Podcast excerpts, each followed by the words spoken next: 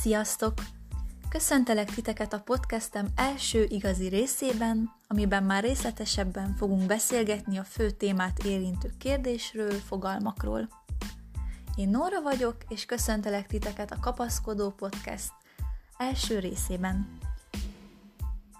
Ahhoz, hogy eljussunk oda, hogy miért fontos, vagy fontos-e a vallás a daganatos betegek életében, úgy gondolom, hogy szükséges néhány fogalommal megismerkednünk, néhány fogalmat tisztázzunk.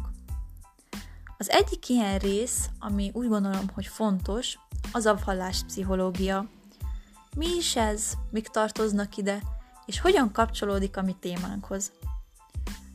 Meghatározását nézve maga a valláspszichológia a lélektan szemszögéből vizsgálja a vallásosságot, és a lélektan releváns elméleteit, és módszereit használja a komplex vallásos jelenségek vizsgálatára, valamint törekszik ezen jelenségek más pszichológiai jelenségekkel való összefüggéseinek megértésére.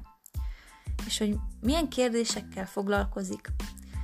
Például olyanokkal, hogy a hívő és ateista világnézetű emberek közötti hasonlóságokat és különbségeket vizsgálja, értelmezze és magyarázza.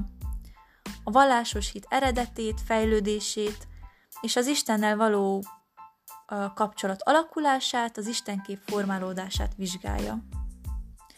És persze szerintem a legfontosabb, hogy a vallásosság következményeit és hatását nézi, írja le. Jelentős hatása volt például Freudnak a valláspszichológia terén, aki bár zsidó származású volt, eléggé gyűlöletet tanúsított a vallásos személyek iránt, főleg a katolikus vallásúak iránt. Freud a vallási értékeket alapjaiban kérdőjelezte meg, ezért a hagyományos vallási gyakorlatok elleni támadásként vették ezt. Itt nagyon érdekes szerintem az, hogy ez az idézőjeles támadás több magyarázat szerint egy szintén vallásos szükségletből származik. Mégpedig abból, hogy a pszichoanalízis megalkotói képtelenné váltak hinni, ezért válaszként megszületett egy új, racionális tudomány. A másik fontos uh, fogalom, amivel szeretném, hogy megismerkednétek, ez a pszichoonkológia. És hogy mi is ez?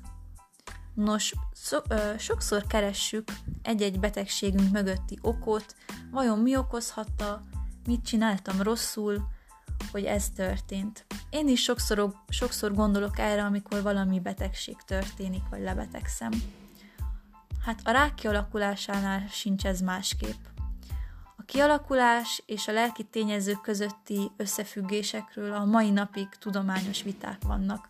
Ez tényleg egy nagyon tá- tág témakör, és csak azért említettem meg, mert ez tényleg egy külön podcast részt is megérne, de úgy gondolom, hogy nagyon fontos tisztáznunk azt, hogy ez erre nincsenek tudományos bizonyítékok, de sokszor az is kétségkívüli, hogy a betegség legyőzésében a psziché fontos szerepet játszik. A pszichoonkológia módszerei a daganatos betegségek esetén segítséget nyújtanak a krízissel való könnyebb megbírkózásért. Ez a terület egy eléggé interdisziplinális terület. A rákos betegekkel betegségekkel diagnosztizált személyeknek nyújt segítséget pszichológiai, szociális és akár viselkedéses területeken is. Segítség lehet egy daganatos hír megkapásakor, a kezelési folyamatokban. És nem csak a beteg személyek számára nyújt segítséget, hanem a hozzátartozóiknak is, és az egészségügyben dolgozó személyek számára is. Ez egy nagyon hosszú folyamat, amelyen a pszichoonkológiával foglalkozó szakemberek segítenek, átkísérnek. A diagnózis megkapásakor, megkapásától, a kezelésen át, a gyógyulásnál, a visszaesésnél, esetleg a kigyógyulásnál és az azt követő gyógyulás utáni újrakezdésnél is. De milyen módszerei vannak a vallásosságnak, a pszichoonkológiának milyen megküzdési me- mechanizmusokkal nekünk segít az egyik vagy a másik a dalgonatos krízis esetén.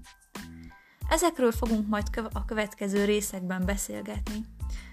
Köszönöm szépen, hogy meghallgattad ezt a rövid összefoglalót, és hamarosan folytatjuk. Sziasztok!